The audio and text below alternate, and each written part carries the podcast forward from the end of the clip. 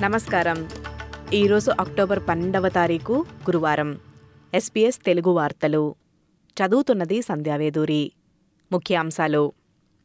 Indigenous voice to parliament రెఫరెండంలో vote వేసేటప్పుడు T shirt లేదా ఇతర క్యాంపెయిన్ మెటీరియల్స్ వంటివి అవును లేదా నో ప్రచారం చేసే వంటి వాటిని వేసుకోకూడదని ఆస్ట్రేలియా ఎన్నికల కమిషన్ ఓటర్లకు సలహా ఇచ్చారు.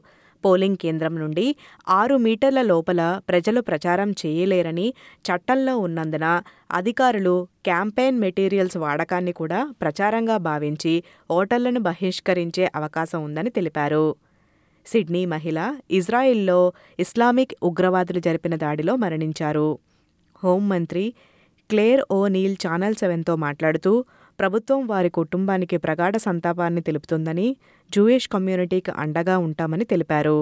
ఆస్ట్రేలియాలో ఉంటున్న పాలస్తీనా ప్రతినిధి ఇజాత్ అబ్దుల్ హదీ మాట్లాడుతూ అరబ్ ఇస్లామిక్ మరియు జూస్ కమ్యూనిటీలు ఒకరినొకరు గౌరవించుకోవాలని మరియు ఇజ్రాయిల్ మరియు గాజాలోని సంఘర్షణలపై తమ అభిప్రాయాలను శాంతియుతంగా వ్యక్తపరచాలని కోరారు. చైనా జైలు నుండి ఆస్ట్రేలియన్ జర్నలిస్ట్ చెంగ్ లీను విడుదల చేయడం చాలా ఆనందంగా ఉందని హోంమంత్రి క్లేర్ ఓనిల్ అన్నారు. చైనా స్టేట్ టెలివిజన్ మాజీ హోస్ట్ మూడు సంవత్సరాలకు పైగా చైనాలో నిర్బంధించబడి ఉన్నారు. గాజా స్ట్రిప్పుపై దాడి తీవ్రతరం కావడంతో ఇజ్రాయిల్లో కొత్తగా ఏర్పడిన మంత్రివర్గం హమాస్ను తుడిచిపెడతామని వాగ్దానం చేశారు. హమాస్కు వ్యతిరేకంగా యుద్ధాన్ని సమన్వయం చేయటానికి ఇజ్రాయిల్ ప్రధానమంత్రి బెంజమిన్ నెతన్యాహు ఇజ్రాయిల్ ప్రతిపక్ష పార్టీతో అత్యవసర ప్రభుత్వాన్ని ఏర్పాటు చేశారు.